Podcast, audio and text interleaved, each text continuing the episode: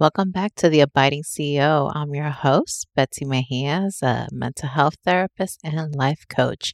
And as we get ready to enter into this year, I can't help but to wonder, and I wonder if you're thinking the same thing. How can we make this year different?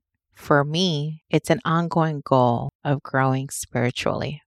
And that's what I mean when it comes to abiding. It's no secret to those around me and to anyone who listens to the trailer or has spent any time with me that faith infiltrates every area of my life. It's who I am in front of people, behind people, in all my relationships. One of the things that I'm passionate about is applying scripture in a way that is natural and unforced. So when you think about a vine and a branch, there's a peace that comes with that that happens naturally. But if the branch disconnects from the vine, it withers and it dies. So that's where this whole concept of abiding, the abiding CEO comes from. Because I found myself getting so worked up in the tasks that I had totally disconnected from the vine. I was striving I was listening to all sorts of suggestions out there rather than listening to my creator. And that's where the motivation for all of this has come from. And I really believe this is my message to the world to abide. This is the message for faith based entrepreneurs.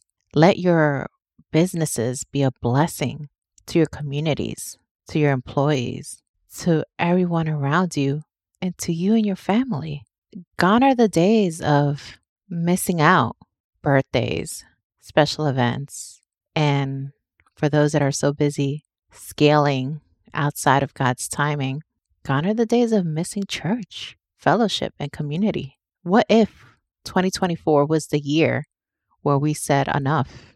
What if 2024 was the year that we said, you know what, God, we're going to do this together? What if we chose to rest? What if we chose to abide? What if we chose to connect to Him? He tells us in John 15, 5, I am the vine. You are the branches. He who abides in me and I in him bears much fruit. For without me, you can do nothing. That last part, those are some strong words, right? Without me, you can do nothing. Well, I know that sounds counterintuitive to what we do, right?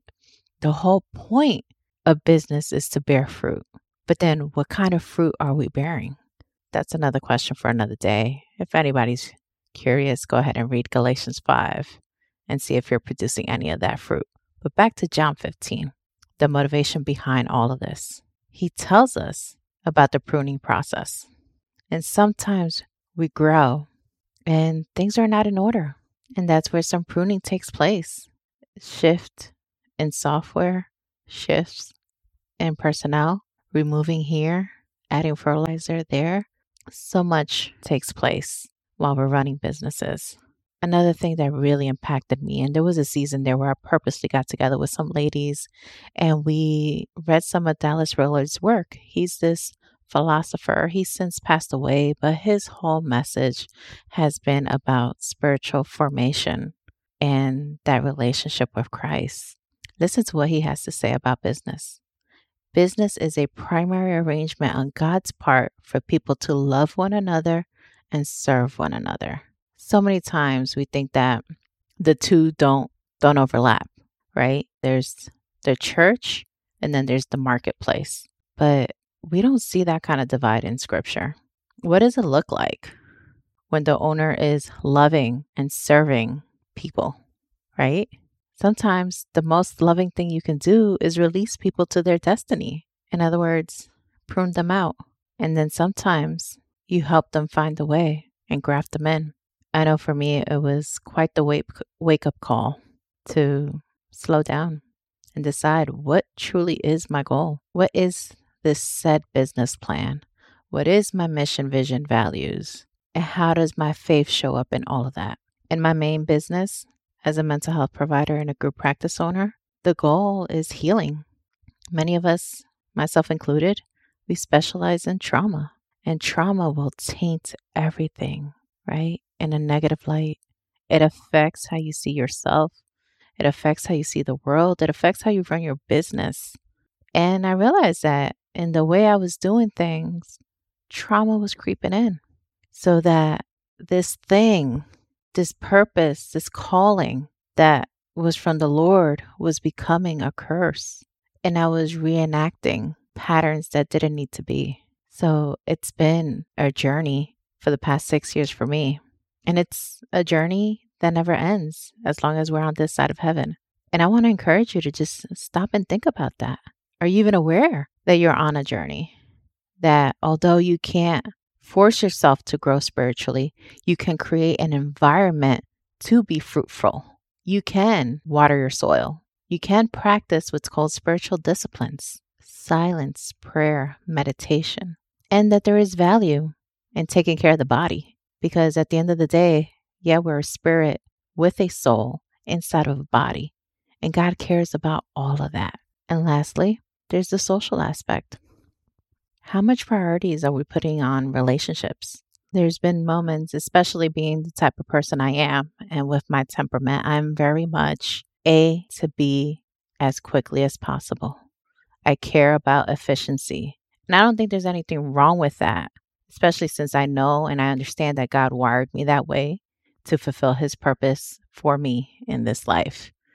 However, he did not wire me that way so I could bulldoze people.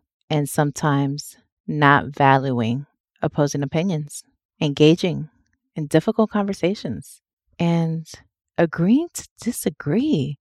Oh my goodness, if we could just agree to disagree. All paths are not the same, but what matters is that we're on the path that He put us on. I know for a long time, I wrestled and I debated with some of the attributes he gave me. Because you see, I'm I'm a Latina from Dominican Republic, born there, brought here when I was little, ESL kid. And for those of you who don't know, ESL is English as a second language. So there are already barriers there that I had to overcome. One, being able to do this, right? Just being able to speak the language, move on, right? College, university, specializations, and now currently studying spiritual formation and leadership, which it's a mission field and I love it. I've learned to accept the sidetrack. Like, okay, maybe I didn't get to be uh, that one thing that I wanted to post on social media, but you know what? I had a great conversation in the break room with one of my employees that was invigorating to me and to her because at the end of the day, people matter. And so much of what we do is about relationships and loving and serving, echoing again what Dallas Willard was pointing out, and just spreading the love. I am just so passionate and fired up about this. And I think if we all rally around and pull into each other and have these conversations and reflect on who we are, how He wired us, and the calling to be a business owner that He's given us, it can be so much fun. It can be so much fun and so rewarding in a deep and fulfilling way. What if 2024 was the year of abiding? Let's do this. Let's abide and see the fruit that all of this produces. If we focus on abiding, the rest will fall into place. I look forward to talking to you. Next time, I'll be telling you a little bit about the window of tolerance in our nervous systems and how that challenges what I'm telling you now to abide. Talk to you soon. Bye.